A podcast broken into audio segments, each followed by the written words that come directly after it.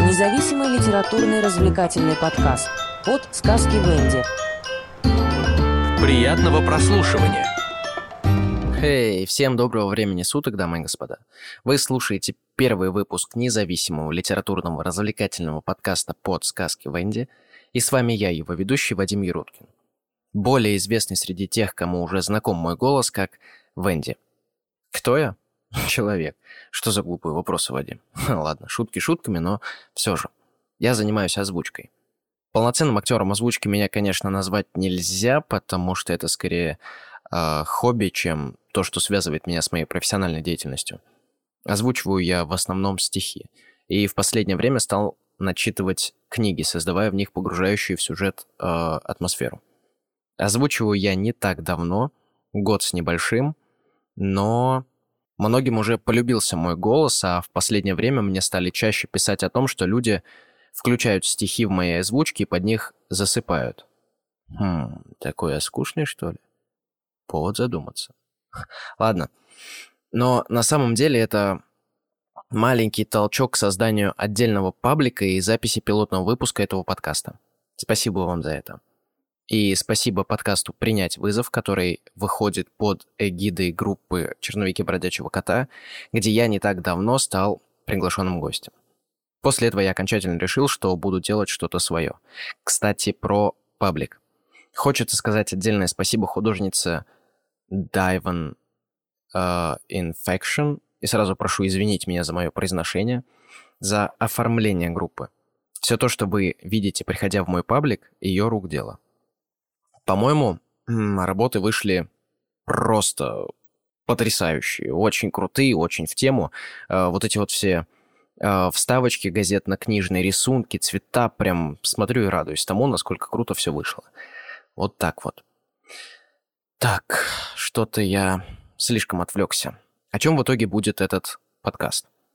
Здесь я буду читать авторские, не своего авторства, конечно, сказки, рассказы, повести и все в подобном духе. Для чего? На самом деле целей, основных целей, две. Отвлечься и отвлечь вас от всего происходящего в реальном мире и погрузиться с головой в то, что я люблю. И популяризировать чтение среди современного общества. Назовем это так. Если вы не любите читать, не хотите читать, не видите в этом смысла, то знайте. Чтение развивает людей. Говорю, конечно, банальные вещи, но все-таки, все-таки. И если вы не читаете по каким-то причинам, то слушать что-то вроде аудиокниг или подкастов такого вот формата, например, а, подкаст студии Термин Вокс «Мрачные сказки», Дима Лебедев, привет, я все же советую. Что мы будем слушать сегодня? Относительно небольшая такая сказочная повесть про девочку и духов леса в кошачьих масках. Название выпуска, кстати, именно отсюда и пошло. Никакой мистики. Просто сказка, которую можно послушать на ночь вместе со своими детьми. Сказка от талантливой молодой писательницы, которая попросила не называть ее реальных имени и фамилии. Псевдоним «Сказочный детектив». Если вам понравится то, что прочту я, то с другими работами девушки можно будет познакомиться в ее группе ВКонтакте – которая так и называется, в принципе, «Сказочный детектив». Сразу прошу извинить меня за какие-то оговорки и ошибки в ударениях, если такие будут, потому что я человек...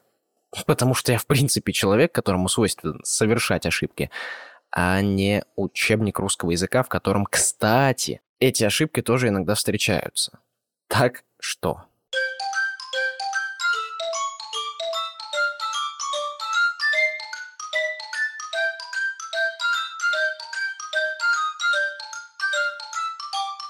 Итак, сказочный детектив. Духи леса. Глава леса. Осень. Часть первая.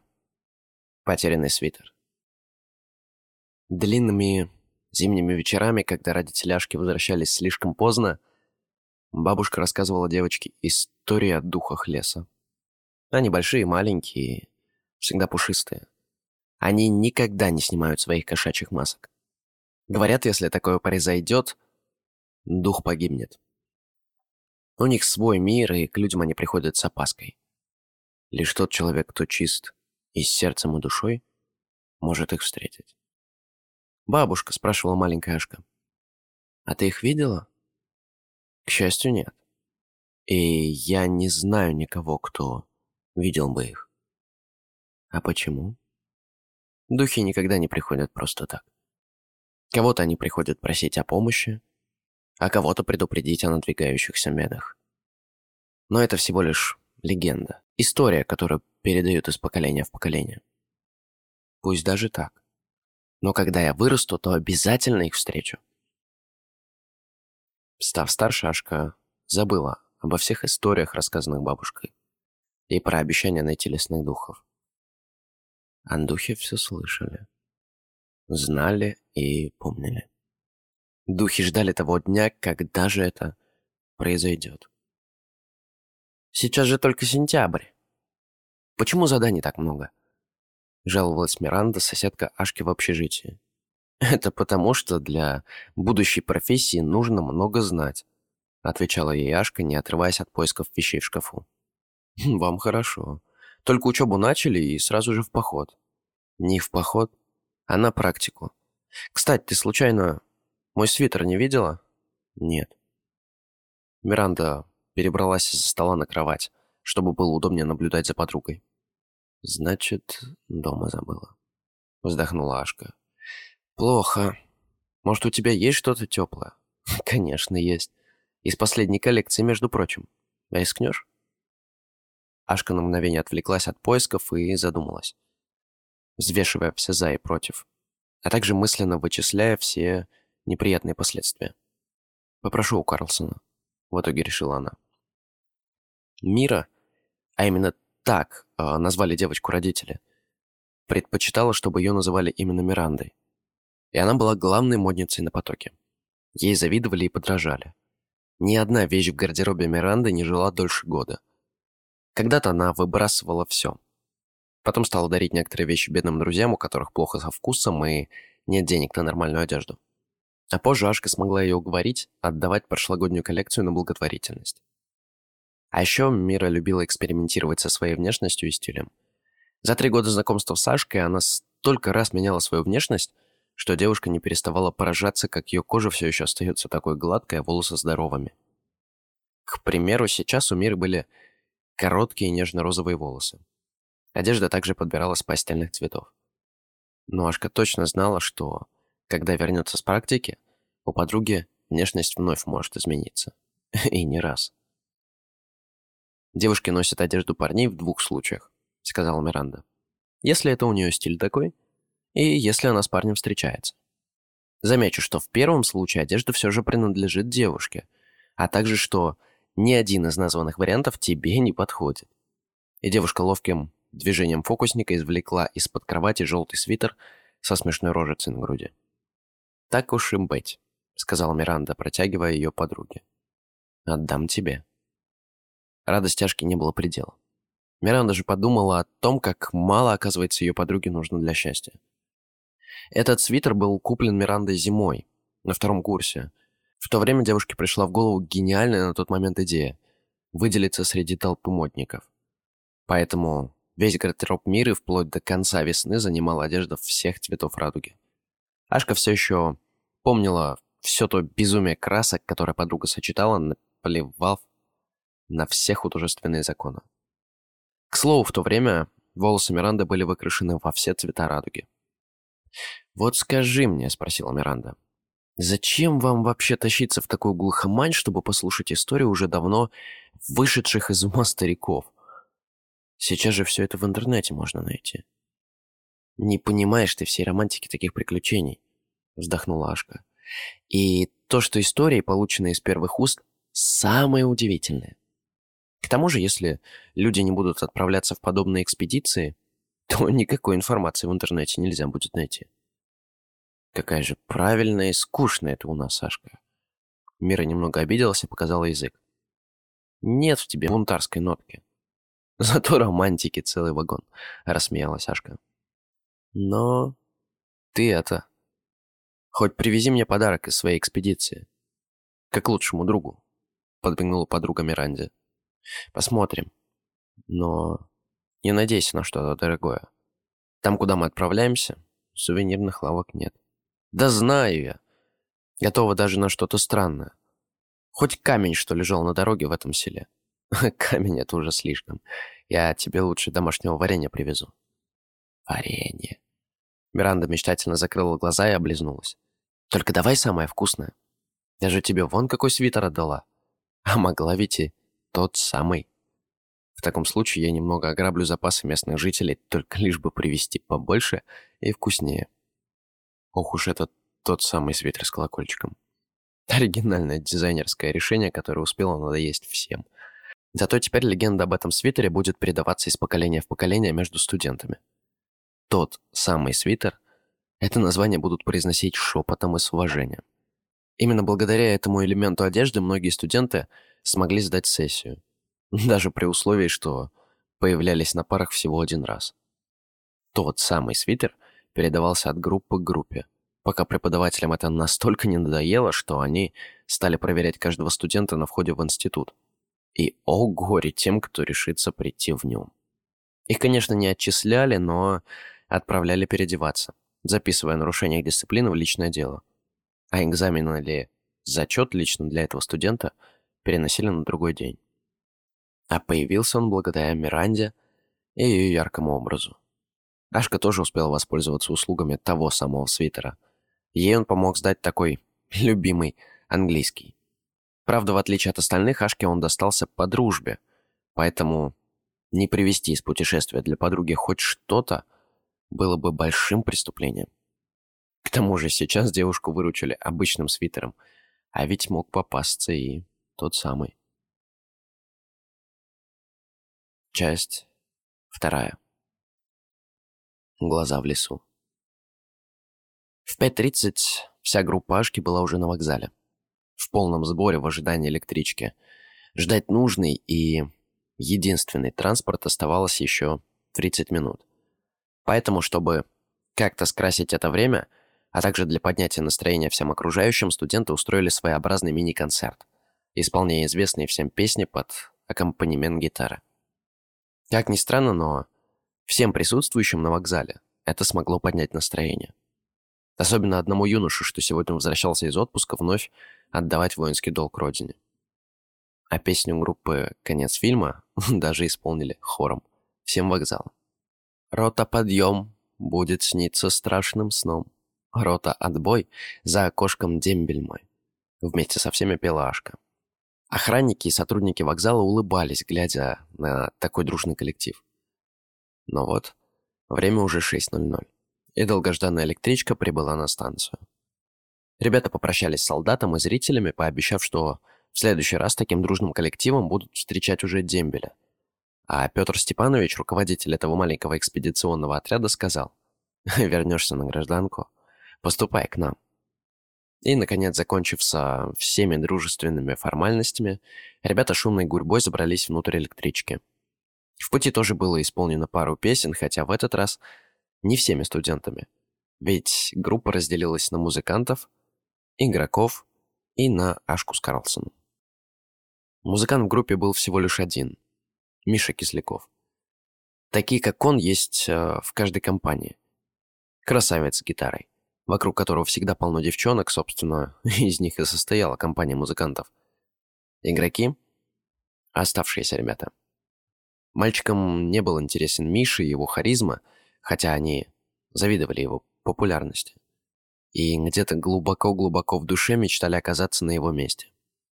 Но сейчас у них не было другого варианта времяпрепровождения, кроме как игр. Хотя сказать, что им было скучно, все же нельзя. Шума от игроков было не меньше, чем от музыкантов. Что же до оставшейся группы? Карлсон предпочитал одиночество, нежели шумные компании, и редко общался с сокурсниками. Ему было приятнее проводить время за разговорами со своими близкими друзьями, которых было хоть и немного, но все настоящее. Ашку же совсем не интересовали ни Миша со своей гитарой, ни ребята с играми. Гораздо важнее для нее было то, что сейчас она была рядом с самым чудесным человеком на свете, по ее мнению. Карлсон для лучших друзей. А в жизни Карл Эрдели, лучший друг Ашки, а также предмет ее тайного воздыхания. Никто не знает об этих чувствах девушки, даже лучшая подруга Миранда. Откуда у Карлсона такое красивое и необычное имя, Ашка не знает. Ее друг предпочитает о себе не рассказывать много. Поэтому остается лишь гадать. Но какая разница, кем на самом деле является Карлсон, ведь куда как важнее, что он хороший человек. И вот сейчас эти двое сидели отдельно ото всех и болтали о пустяках, как настоящие друзья. Лишь где-то глубоко в душе Ашка прыгала и кричала от восторга. Повезло, что Мира была в хорошем настроении и отдала мне этот свитер, а не тот самый. Закончила свой рассказ Ашка. Вот теперь еще с собой обратно придется вести для нее варенье. Я пообещала. Тогда уж лучше, пусть каждый из нас привезет Миранде по подарку от жителей, рассмеялся Карлсон. Ведь она спасла нас от этого мучительного звука. Думаю, не стоит. Если об этом свитере узнает Петр Степанович, у нас могут быть проблемы. «О чем беседуете, молодежь?» — спросил внезапно появившийся преподаватель. Ашка сразу же испугалась и начала мысленно просить всех существующих и несуществующих богов и духов, чтобы Петр Степанович не услышал их разговоров о мире. Карлсон же остался абсолютно спокойным. Его редко что могло вывести из равновесия. «Мы обсуждали прошлогодние истории от старшего курса», — невозмутимо ответил он. Петр Степанович недовольно скривился. Профессор Петр Степанович Леушев, доктор филологических и этнических наук. Его основная специальность – легенда народов России. Он много путешествует по стране, собирая различные истории, предания и легенды у жителей небольших населенных пунктов. Раньше, когда Петр Степанович был свободней, то вся его жизнь состояла из путешествий. Но после того, как ему предложили должность профессора этнографии, Времени на путешествие совсем не осталось. Но профессор Леушев не был бы профессором Леушевым, если бы не смог найти решение этой проблемы. Под видом практики студентов третьего курса Петр Степанович вновь смог заняться своим любимым делом – исследовать культуру народов страны. Петр Степанович каждый год проводил осеннюю практику и именно у третьего курса. О приключениях прошлого года знали все в университете – Правда, подробности были известны лишь профессору и студентам. Сейчас уже четвертого курса. Похвально. Пытаясь скрыть раздражение в голосе, сказал Петр Степанович. Но, надеюсь, вы имеете в виду именно собранные ими легенды, а не то, что они натворили. А как же? Весело ответил Карлсон. Только лишь легенды и мифы народов страны. Мы с Сашкой люди ответственные. Ну и хорошо. Профессор Леушев улыбнулся и ушел. Видимо, надоедать остальным студентам, оставив Ашку с Карлсоном одних. «Как думаешь?» — спросила Ашка шепотом, когда Петр Степанович удалился на безопасное расстояние. «Он слышал наш разговор о Миранде?» «Думаю, нет», — успокоил подругу Карлсон. «А если все же что-то и услышал, то он ничего не сделает. Ты же сама прекрасно знаешь, что стучать специально он не будет». «Это да». Успокоившись, ребята вернулись к своему разговору. Но внезапно среди густых ветвей, быстро промелькнувшего леса, Сашка разглядела два ярких глаза, следивших за ней. Как девушке это удалось, было для нее загадкой. Хотя от этого мимолетного взгляда внутри Ашки все в страхе сжалось, а кожа покрылась мурашками. «Ты видел это?» — спросила Ашка у Карлсона. «Видел что?» Глаза в лесу. Они как будто следили за мной. «Ты преувеличиваешь», — рассмеялся парень. «Я уже и забыл успеть, какая-то у нас правильная Ашка. Небось, действительно всю ночь изучала прошлогодние материалы. Хм, вот тебе и привиделось». Девушка не стала спорить и быстро перевела разговор в другую тему. Хотя чувство тревоги так и не покинуло ее. «Она здесь!» Раздался тихий шепот среди густых ветвей. «Она здесь!» Подхватил слова ветер и разнес их во все уголки леса. «Она здесь!» Уже не шептали, а пели деревья. И то тут, то там в темноте стали вспыхивать светящиеся, словно самоцветы глаза невидимых духов. Часть третья. Потерявшиеся. Нас поселили в сельском клубе, отдав под спальни два помещения. Здесь весьма уютно, хотя местами краска начинает слезать. На потолке много трещин. Мебель же точно была свидетелем распада Союза. Для нас это место – большая щедрость, на которую мы даже не рассчитывали, готовые разбить небольшой палаточный лагерь рядом с поселком. Местные жители настроены дружелюбно. Надеюсь, они не откажут рассказать пару историй. На данный момент все хорошо и спокойно, хотя меня все еще тревожат те глаза, что как будто наблюдали за мной из леса. А может быть, мне все это померещилось? «Посмотрите на нее», — с наигранной возмущенностью сказала Лиза. «Мы только приехали, а Ашка уже что-то конспектирует. Так нечестно. Что тебе уже успели местные рассказать?» «Знаешь что? Жадничать плохо». «Я всего лишь веду дневник», — закрывая свои записи от любопытных глаз, сказала Ашка. «Да отстань ты от человека, Лиз», — сказала Вика. «Ты же знаешь Ашку». «Знаю», — подтвердила девушка. «Поэтому и напоминаю, что в данный момент она находится в коллективе». Ашка немного смутилась. Да, она часто старалась закрыться от всех, и часто ее друзьям и знакомым приходилось вытаскивать девушку из облака сосредоточенности во избежание катастроф.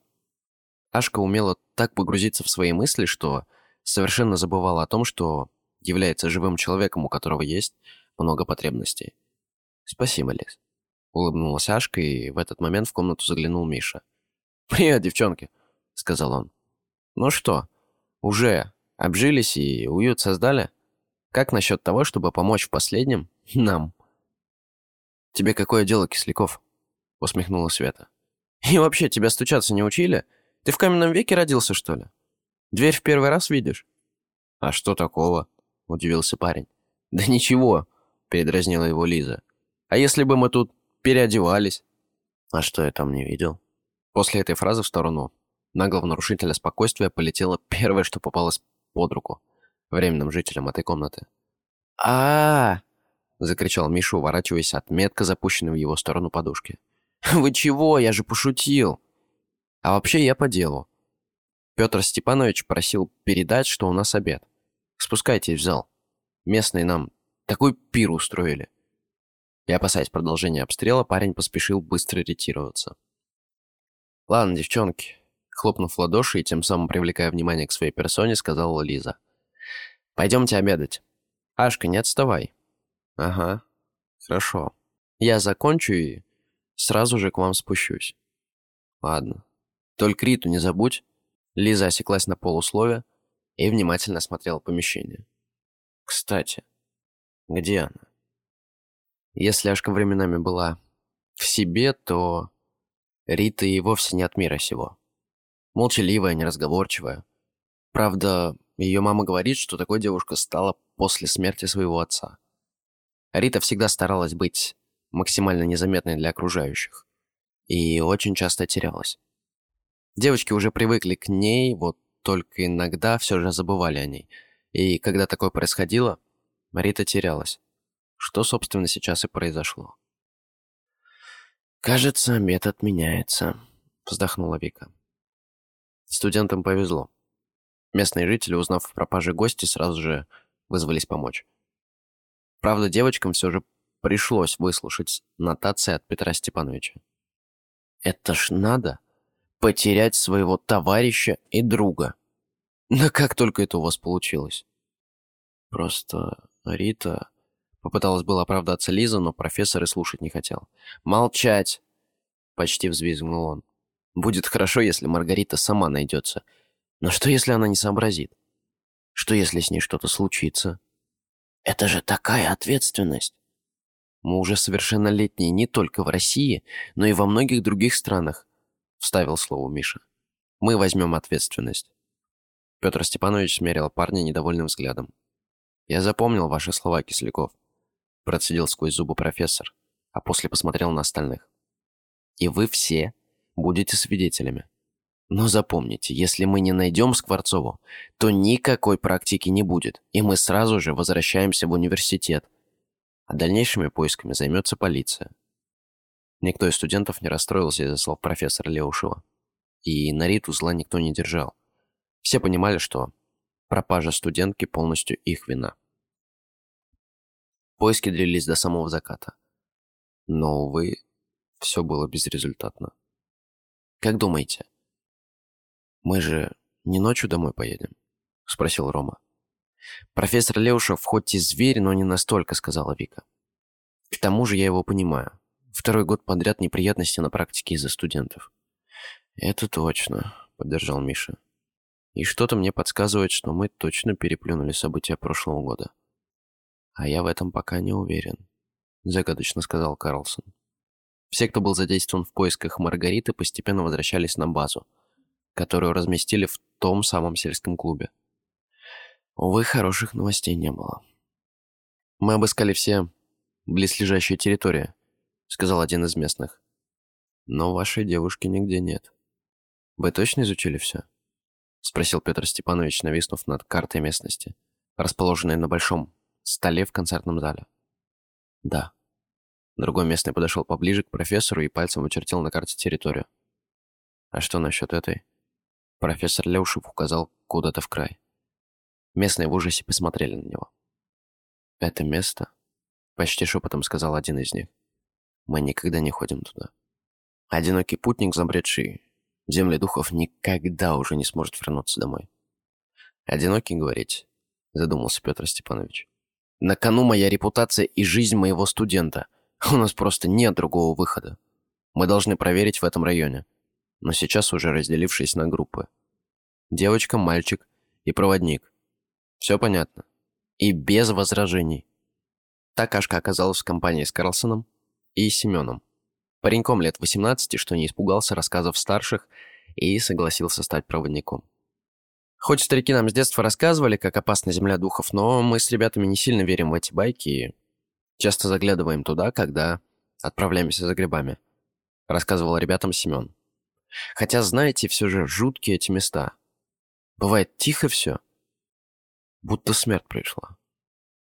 А потом, как гром среди ясного неба, музыка звучит. И не просто музыка, а поет кто-то. А некоторые голоса среди шума ветра слышат.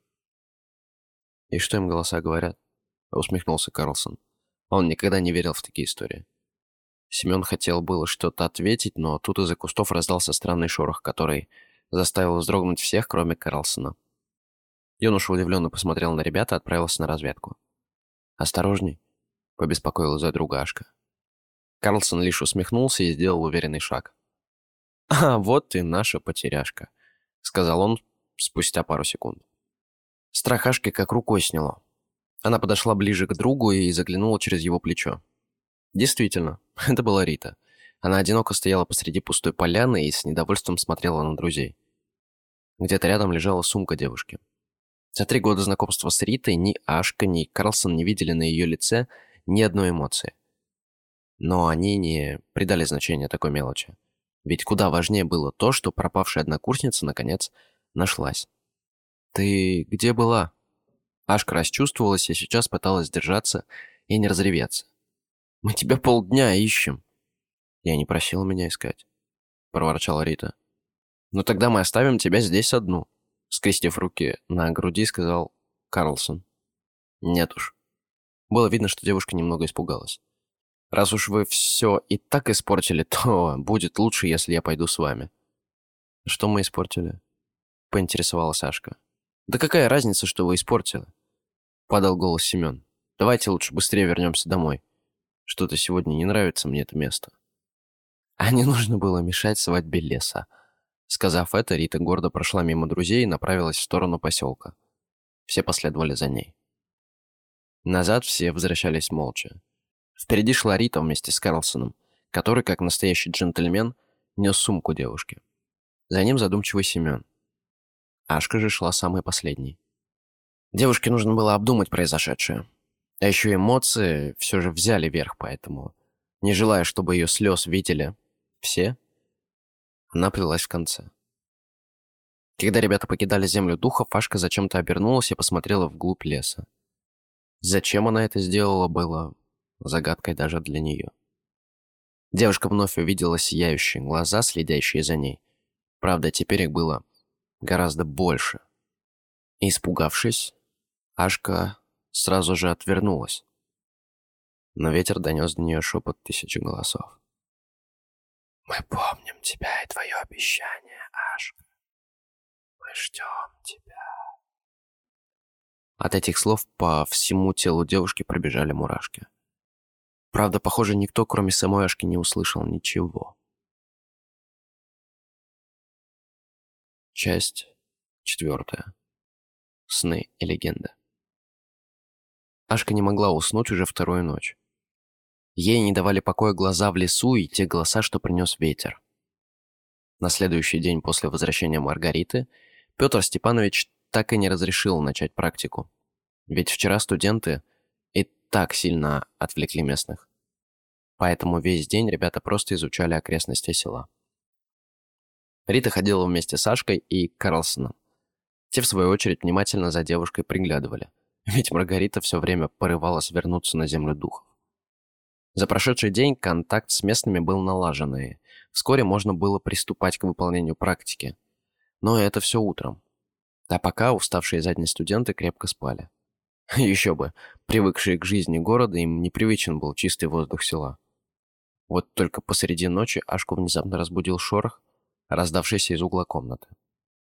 Осторожно приоткрыв глаза, девушка увидела, как Рита стала куда-то собираться. Тихо, чтобы никого не разбудить, девушка покинула комнату. Опасаясь за подругу, Ашка решила проследовать за ней. Рита вышла из клуба и, пройдя через все село, направилась в сторону леса. «Нехорошо», — подумала Ашка и продолжила слежку. Маргарита точно знала, куда нужно идти. Она совсем не путалась в лесной темноте. Казалось, что кто-то ее ведет. В какой-то момент девушка остановилась, и Ашка вдруг поняла, куда направлялась подруга. Это было то самое место, где ее нашли в первый день. Это была земля духов. Но не успела Ашка подумать об этом и испугаться, как перед Ритой появилось большое, размером с дикую кошку, пушистое черно-белое существо на тонких черных лапах. Хвоста у существа не было, зато была кошачья маска, а за спиной два крыла. Рита улыбнулась, подошла ближе к существу и крепко его обняла. В этот момент оно заметило Ашку. Существо посмотрело на девушку. Глаза у него были разные. Ашка не сразу заметила, что и сама маска была половинчатая. На черной половине был белый глаз, а на белой — черный. Существо долго смотрело на девушку, пока та не закричала. Ашка открыла глаза и резко села на кровати. Сон? Неужели это был лишь сон? Но все казалось таким реальным. А эти глаза. Неужто они и дальше будут преследовать девушку в жизни и кошмарных снах? Откуда они взялись? Плохой сон? Садясь рядом, спросила Лиза. Угу. Только и смогла ответить Ашка. Давай, приводи себя в порядок и спускайся на завтрак. Сегодня официально начинается практика. Ашка не заметила, что Рита все это время смотрела на нее с опаской. Карлсон еще вчера договорился с Семеном, что сегодня вместе с Сашкой и Ритой придет в гости к его бабушке. Поэтому после завтрака ребята отправились по нужному адресу. Семен встретил студентов у ворот и сразу сообщил. «Вы это, осторожней там. У меня бабка одна из тех, ну, тех, кто про землю духов часто рассказывает. Не боись, Сем». Дружелюбно хлопнув парня по плечу, сказал Карлсон. «Мы сюда за такими историями приехали. Если хочешь, я тебе потом лучше из прошлых годов расскажу. О мертвых деревнях там или о поездах-призраках». Ашка тихо хихикнула. Рита посмотрела на однокурсников, как на идиотов. А Семен нервно сглотнул. «Лучше не надо», — сказал он и, наконец, впустил гостей внутрь. Интерьер дома бабушки Семена выглядел весьма типичным для этого места. Деревянные полы, покрытые половиками ручной работы. Старая мебель, которая явно живет здесь еще с царских времен. Ковры на стене. И запах домашней выпечки. Ну и, конечно же, центром всего была печь.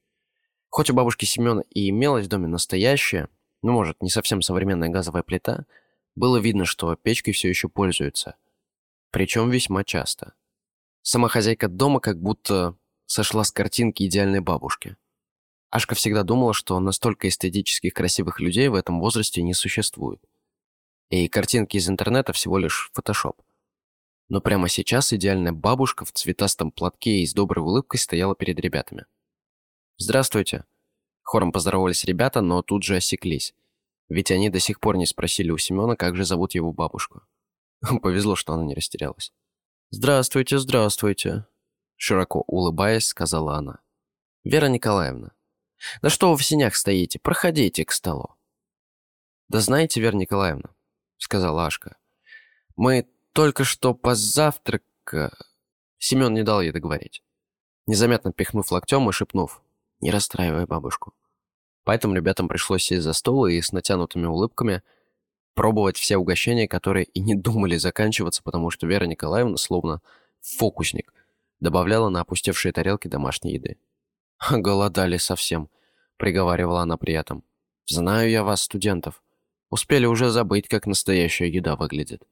Привыкли к своей лапше и пельменям. Я вам с собой еще положу».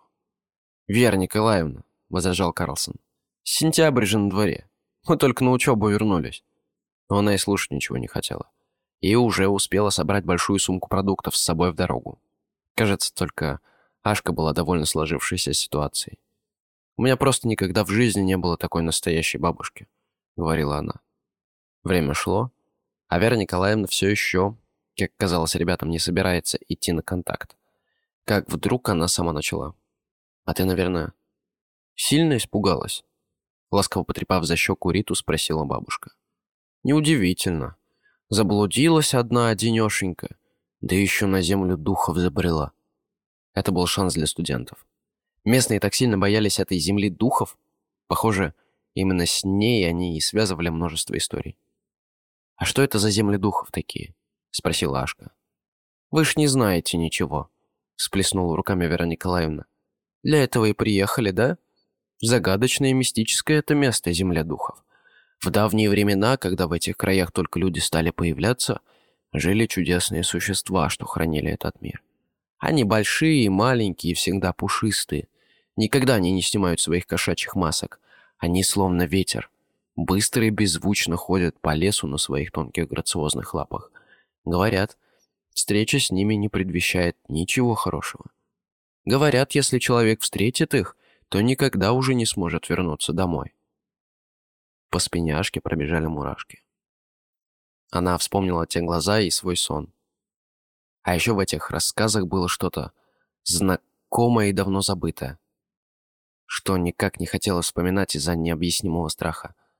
Но это забытое детское воспоминание было наполнено теплом зимних вечеров, запахом духов очень близкого человека и любимыми сладостями Ашки. «Мы называем их духами леса», — продолжила рассказ Вера Николаевна. «Раньше у духов было больше прав в этих землях. Но теперь они живут лишь в той части леса. Говорят, если встретишь духа, беды не избежать. Но существует один способ уйти от них живым. Вы должны сорвать с него маску. И тогда его сила исчезнет. Жаль, что не у всех это получается. Ашка слушала внимательно, затаив дыхание. Карлсон и Рита воспринимали эту историю весьма скептически. «Что вы имеете в виду, говоря, что не у всех это получается?» — спросила Ашка. Вера Николаевна посмотрела на девушку как-то странно и в то же время внимательно изучая ее. «Мой муж однажды встретил духа. После небольшой паузы сказала она. Увы, для него эта встреча была последней. В память о нем я храню фото. А еще яблони, что в саду растет. Он ее посадил. Каждый раз, когда я на нее смотрю, то вспоминаю о нем. Вера Николаевна принесла из соседней комнаты фотоальбом, чтобы познакомить гостей с героем ее истории. Ашка осторожно взяла в руки протянутый ей снимок. На нем спиной к фотографу в высокой траве стоял юноша. Скорее всего, он был примерно возраста студентов. Юноша на снимке смотрел на лес. Тот самый, где живут духи. Ашка даже могла поклясться, что опять разглядела в лесной темноте глаза. Только следили они уже не за ней, а за мужем Веры Николаевны. Когда ребята, закончив со своим исследованием, ушли, Вера Николаевна еще долго задумчиво смотрела вслед удаляющимся студентам. «Ты думаешь, что среди них есть избранная?» — спросил Семен у бабушки, присоединяясь к наблюдению. «Разве это незаметно? Ехидно усмехнулась Вера Николаевна. Но ты выглядишь встревоженной. Неужели кроме невесты с ними прибыл и охотник? Не в этом дело, отвернувшись от окна, сказала бабушка и задумчиво, осмотрев комнату. Почти не в этом. Ты прав, среди них есть и избранный, и охотник.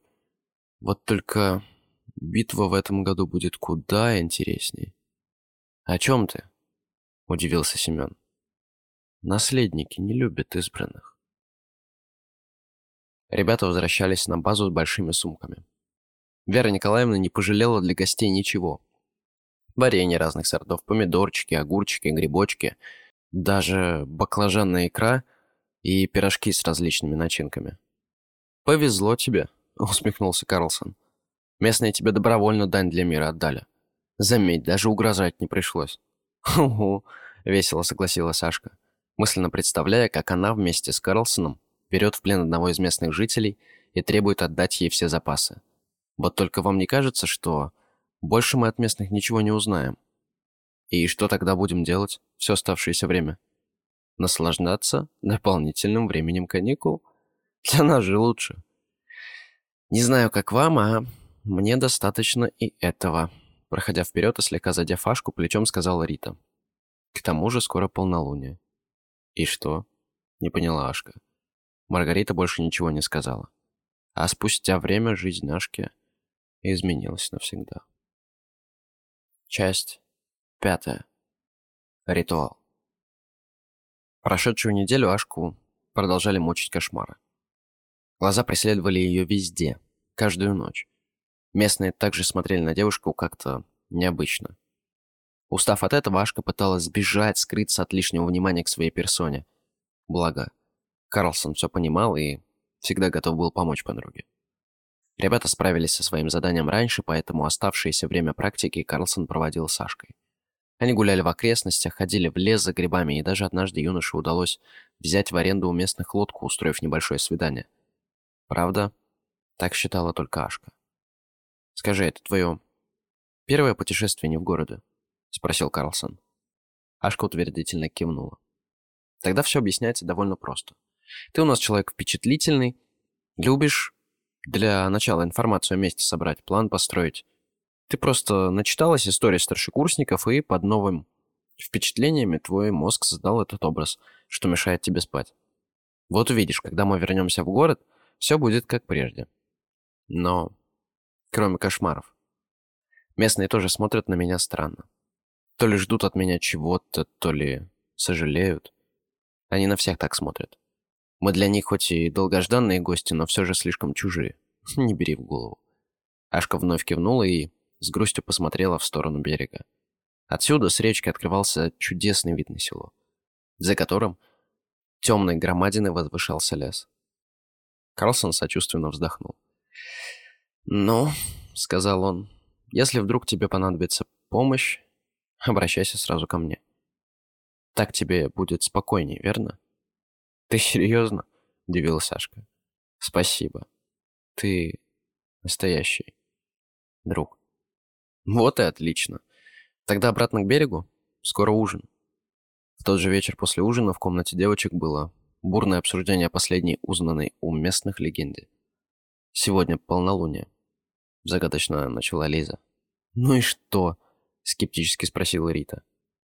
После той истории кое-кто стал слишком вредным и разговорчивым», — возмутилась староста. «Тебе-то какое дело? Только и можешь что копировать других. Хочешь быть как Мира, обменяйся свитером Сашкой». Она как раз ей его подарила. «Ах ты!» Лиза уже хотела было наброситься на бывшую тихоню с кулаками, а заодно в процессе вырвать ей волосы, но была вовремя остановлена другими девушками. Ашка же смущенно попыталась скрыть самую теплую вещь от чужих глаз подальше. «Не обращай на нее внимания, Лиз», — сказала Вика. «Лучше давай, дальше рассказывай». Рита обиженно фыркнула и, закрыв уши, наушниками отвернулась от всех. Но никто из присутствующих уже не обратил на это внимания. Каждое первое полнолуние осени в этих краях особое время. Все так же загадочно продолжала свое повествование Лиза. Это время называют свадьбой лесного духа. Каждый год лесные духи выбирают одну девушку, что станет невестой леса. После чего невесте даруют личного духа, с которым она научится использовать силу леса в благих целях.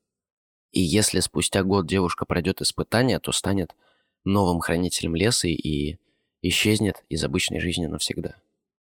Страшно. Протянула Света. И что это?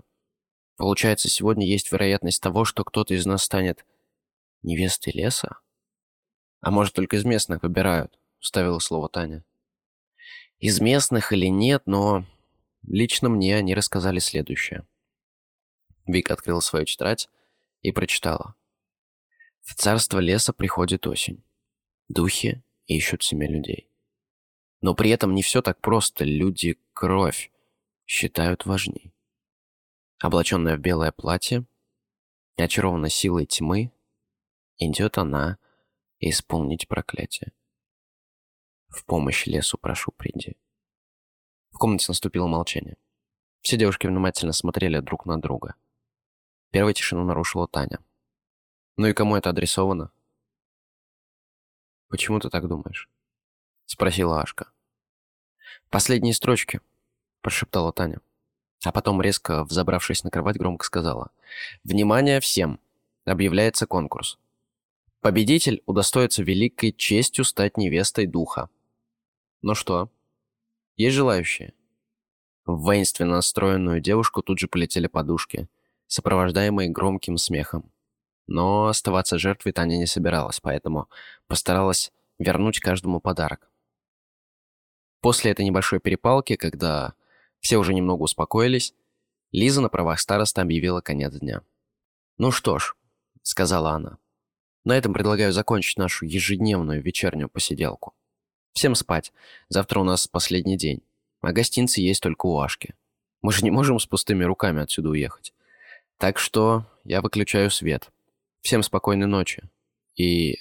Да, Ашка, пожалуйста, кричи потише. А лучше возьми с собой в сон что-нибудь тяжелое, чтобы в этот раз твой бичек пожалел о содеянном. То мы не успеваем прийти тебе на помощь. Я уже подготовила мысленную биту, улыбнулась Ашка. Класс. Лиза выключила свет. Все девушки практически сразу же уснули. Они все еще не привыкли к местному воздуху. Лишь Рита делала вид, что спит.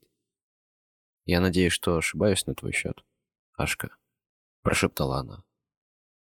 А если нет, то кровь действительно важнее. Ашка стояла на большой лесной поляне, облаченная в длинное белое платье. Ее темно-коричневые волосы были украшены мелкими цветами и волнами лежали на плечах. Лесные травы щекотали щиколотки. Нас стопы согревала земля. Ведь обуви на ней не было.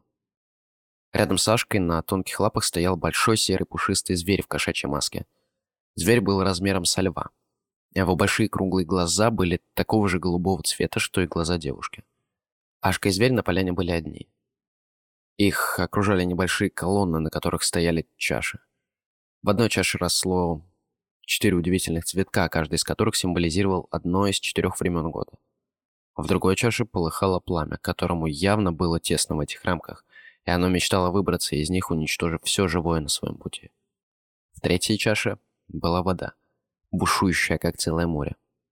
Над четвертой зависало небольшое белое облачко, а в пятой был спрятан свет. За пределами поляны в лесной темноте горели глаза. Они внимательно наблюдали за происходящим на лесной сцене. И вот перед Ашкой и зверем появился другой, похожий зверь. Только был он гораздо больше. Передвигался только на задних лапах, а передние больше напоминали человеческие руки – в которых существо держало еще одну чашу. Подойдя ближе, оно протянуло ее Ашке. Девушка приняла дар и заглянула внутрь. Чаша была до краев наполнена бурой темной жидкостью. В тот же момент подул сильный ветер, зашушали листья на деревьях, превращаясь в музыку. И из глубины леса раздался хор голосов. В царство леса приходит осень. Духи ищут себе людей. Но при этом не все так просто. Люди кровь считают важней. Облаченная в белое платье, очарована силой тьмы. Идет она исполнить проклятие. В помощь лесу. Прошу, приди. Ашку накрыла волна ужаса. Все тело покрылось мурашками, а из рук выпала и разбилась чаша. Бурая жидкость растеклась и стала медленно впитываться землей. «Нет!» Сначала шепотом, а потом все громче и громче закричала Ашка. «Нет, нет, нет! Я не могу! Я не стану новым хранителем! Я дала слово! Это не моя судьба! Нет!» Ашка в последний раз крикнула и, открыв глаза, резко села на кровати. «Ну чего ты так орешь?» — шепотом спросила Рита. «Я, конечно, доверяю духу сновидений и его силам, но такими темпами ты все же всех разбудишь». Ашка тяжело душа осмотрелась. Она вновь находилась в том самом селе, в том самом клубе и в той самой комнате. На девушке была ее любимая пижама, а не белое платье. Рядом мирно спали одногруппницы. Никакого леса и таинственных глаз не было. «Мне просто приснился дурной сон», — сказала Ашка. «Угу», — кивнула Рита. «Я так и поняла. Но у нас мало времени. Лучше поторопись, а то опоздаем». И, взяв еще совсем сонную девушку за руку, Маргарита протянула ее с собой. На улице еще была ночь, а на небе сияла полная луна. Жители села не спали, ведь именно сегодня духи выбирали новую невесту леса, которая позже сможет стать новым хранителем. Из дневника Ашки. Рита привела меня к Вере Николаевне. «Вот», — сказала подруга. «Только, надеюсь, вы помните, что у нее нет шансов». И она ушла, оставив меня с бабушкой Семена. Та мило улыбнулась, посадила меня перед зеркалом. «Сегодня особенная ночь», — говорила она, расчесывая мои волосы. «Сегодня рождается новый дух, поэтому они ищут невесту леса. А еще говорят, что сегодня расцветает цветок осени, а значит, вскоре духи вернутся в свой мир. Но ты не бойся и подругу свою не слушай. Я когда-то тоже была невестой леса вместе с кровной наследницей. И ничего, я сильно хотела спать, к тому же голос Веры Николаевны действовал на меня как снотворное. Не знаю, как долго еще оставалось в сознании, но в какой-то момент я все же уснула. Когда меня разбудили, то первое, что я увидела, было мое отражение, хотя это я поняла не сразу. Передо мной стояла девушка с распущенными темно-коричневыми волосами, которые были украшены венком из осенних листьев. Ее голубые глаза выделялись благодаря странному точечному рисунку на коже. Одета девушка была в длинную белую рубаху, что доходило ей до щиколоток. На ногах же ничего не было. Что ж, это было лишь мое отражение, значит, этой девушкой была я. Признаю, что так красиво я еще никогда не выглядела. Даже на первом курсе, когда Миранда, устав от моих однообразных джинс и кофточек, решила устроить мне модную перезагрузку. И целую неделю занималась моим имиджем. Сама подбирала мне наряд и делала макияж. Но, как я уже сказала, длилось это всего лишь одну неделю. На больше мира уже не хватило. Выглядишь замечательно. Отойдя на пару шагов, чтобы осмотреть свое творение, получше, сказала Вера Николаевна. Все, тебе пора. Духи леса ждут. Мне был вручен букет из лесных ягод, прежде чем меня выставили из дома. Все село в эту ночь не спало. В каждом из домов на моем пути в лес горел свет, а их жители провожали меня, стоя у дверей своих домов. Люди были одеты так же, как и я. Только уже их рубахи были украшены мехом, различными камнями и блестящими украшениями. В руках каждый держал свечу, будто освещая мой путь указывая верную дорогу. Вскоре ко мне присоединилась Рита. Я не заметил, откуда девушка вышла. Она была одета в точности, как я, только вот рубаха у нее была красная, волосы черными. Как воронье крыло. Мы шли, не сказав ни слова. Я не понимала, куда иду. Видимо, это была какая-то сила, что управляла нами. Но, судя по окружающей обстановке, мы направлялись в запретную часть леса, где обитают только духи. Все происходящее здесь казалось мне сном, поэтому дальнейшие события я помню смутно. Мы оказались посередине поляны духов, вокруг которой горели костры. Мои ноги приятно щекотала осенняя трава. Кто-то невидимый пел странную песню на незнакомом для меня языке. И глаза. Они вновь наблюдали за мной из лесной темноты. Но в этот раз их было слишком много. Я помню котов, похожих на китайских драконов. Они парили в небе и внимательно наблюдали за происходящим. Еще я помню котов-духов. которые были похожи на жирафов. Вот только шея у них была куда подвижней, а вместо копыт тонкие грациозные лапы. А также здесь были духи, похожие на больших медведей. В их густой шерстке можно было разглядеть каменные наросты кристаллы, светящиеся в лунном свете. В какой-то момент у меня забрали букет, а вместо него вручили небольшой пушистый комочек, что легко уместился у меня в ладонях. У него была очень мягкая серая шерстка и большие голубые глаза. Это было мое последнее воспоминание. Часть шестая. Утро. Лучи солнца медленно заполняли все пространство комнаты. Ашка меренно спала, закутавшись в одеяло. На стене отсчитывали секунды жизни, проведенные в царстве сна. Часы. А из кухни доносился ароматный запах свежей выпечки. И все было бы прекрасно, если не одно «но». Кровать, в которой засыпала Ашка, была не настолько мягкой в комнате клуба, отведенной под спальню. Никаких часов не было. А наличие запаха свежей выпечки тем более. Ашка моментально проснулась и резко, сев на кровать, осмотрелась. Это была небольшая уютная спальня в сельском доме. На деревянных окнах от проникающего в комнату осеннего воздуха развивалась тюлевая шторка. Полы были заполнены разноцветными полосатыми половиками, а на стене висел ковер. В углу комнаты стоял комод, украшенный кружевной салфеточкой, на которой стояла небольшая корзинка, без которой доносилось сладкое посапывание. Ашка осторожно подошла к комоду и заглянула внутрь корзинки.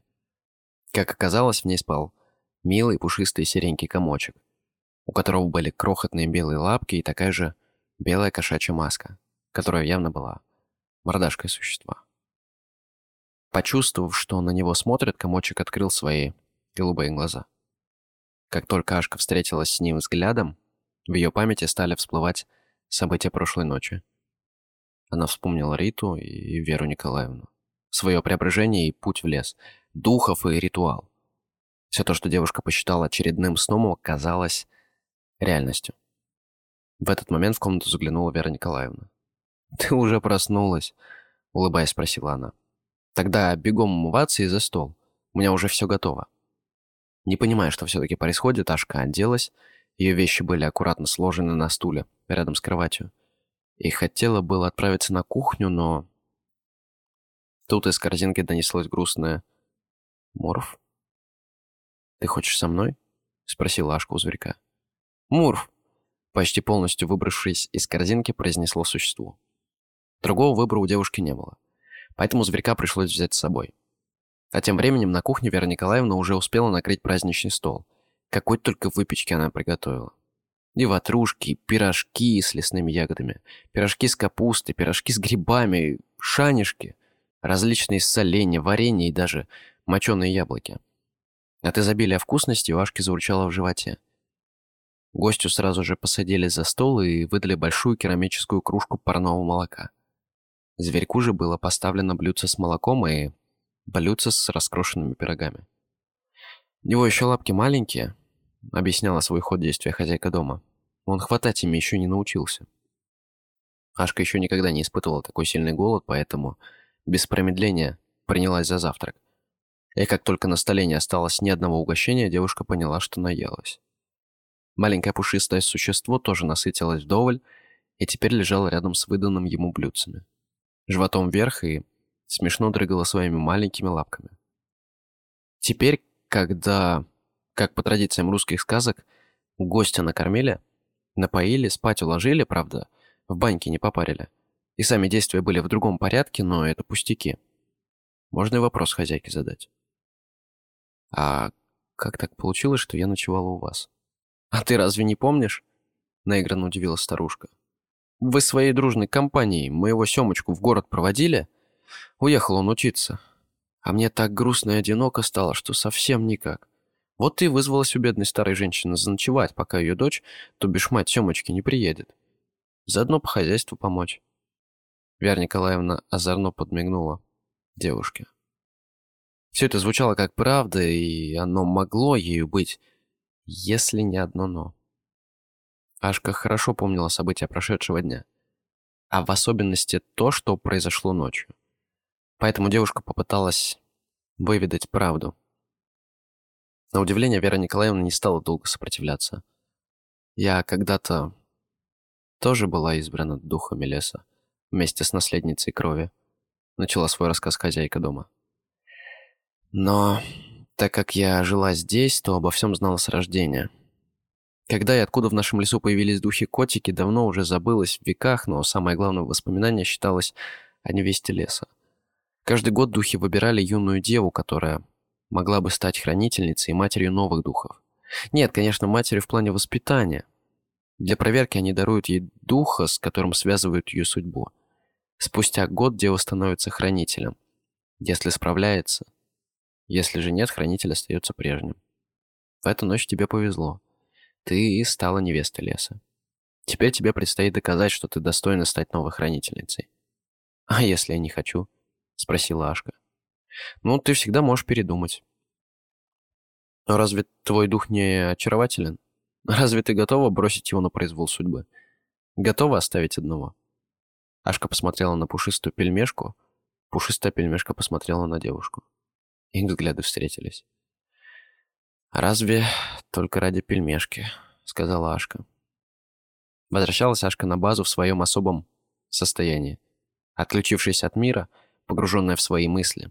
Но длилось это недолго. Вскоре перед лицом девушки замаячила рука и... Раздался голос. «Эй, Марс, прием! Вернись на Землю, а то хуже будет!» Ашка мотнула головой, выгоняя лишние мысли и возвращаясь в реальность. Перед ней стояла Рита. Но это уже была совершенно другая Рита. Та, которую знала Ашка. Была скромной и тихой девочкой с мрачным взглядом. Сейчас же перед девушкой была общительная Рита, которая о скромности явно не слышала. Только вот подозрительность во взгляде осталась. «Я здесь», — сказала Ашка, удивленно разглядывая преображение подруги. «Ха, удивлена?» — ехидно улыбнулась Рита. «Это еще что? Какой же будет твоя реакция, когда остальные на это даже внимания не обратят?» Ашка все еще понимала, почему девушка так себя ведет и почему теперь так ее ненавидит. И ведь даже не пытается этого скрыть. Неловкое молчание, сопровождаемое ехидной улыбкой Риты и непонимающей удивленным взглядом Машки затягивалось. Возможно, это могло продлиться несколько часов, если бы из кармана джинс Сашки не высунулась удивленная голова духа Крохи. Настрой Риты немного смягчился. «Твой дух?» Указывая на карман, спросила девушка. «Покажи». Ашка осторожно извлекла духа и, усадив его на открытые ладони, продемонстрировала подруге. Голубые глаза духа внимательно рассматривали нового человека. «Хм, «Миленький», — улыбнувшись, сказала Рита. «Вот только мой лучше». Своего духа Рита тоже достала из кармана. Вот только уже не из кармана джинс, а из худи. Так же, как и Ашку, усадила его на раскрытые ладони. Дух Риты угрюмо разглядывал подругу своей хозяйки. У него была двойная краска. Правая половина шорстки была белой, а левая — черной. Маска же наоборот а глаза оказались самым ярким пятном. Они были красными. Чем-то этот дух напоминал одного из тех, что Ашка видела в своем сне. «Только вот тебе совет», — пряча дух обратно, сказала Рита. «Не привязывайся к нему. Слишком сильно. И никому о нем не рассказывай. Тебе никто не поверит. А новым хранителем стану я». «Я и не претендую», — пожала плечами Ашка. «Между прочим, это ты меня в это втянула. Я здесь ни при чем. То духи выбрали тебя. Но этого бы не случилось, если кое-кто ночью, как все нормальные девочки, спал. Так это был не сон. Ха, да. И запомни, самое главное. Кровь важнее избранных. Ладно, идем. Так слишком долго с тобой задержались. Сегодня еще нужно вещи собрать. Мы точно сделали правильный выбор. На данный момент, да. Но время покажет. В лесу тихо зашуршал ветер, разнося во все уголки загадочный шепот. Время покажет.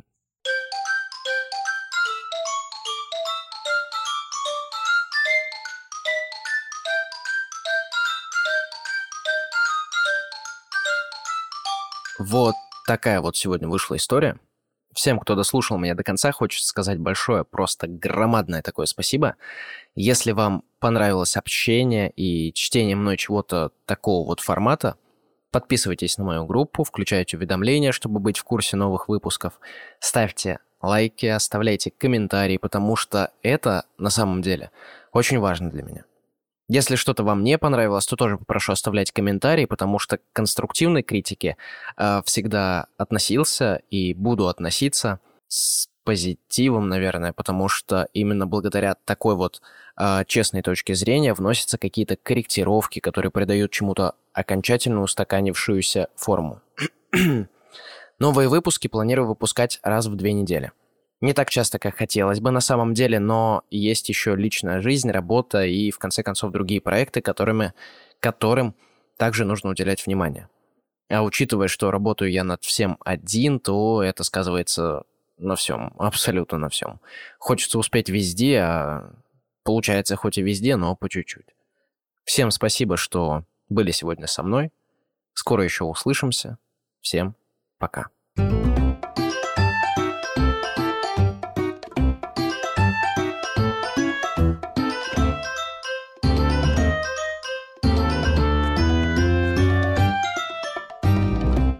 Если вы сами являетесь автором и хотите, чтобы ваша история, сразу с оговорочкой до 50 тысяч символов, была прочитана мной в рамках данного подкаста, смело пишите мне в сообщение группы ВКонтакте под «Сказки Венди», либо же на почту, которая будет указана в контактных данных с пометкой «В работу».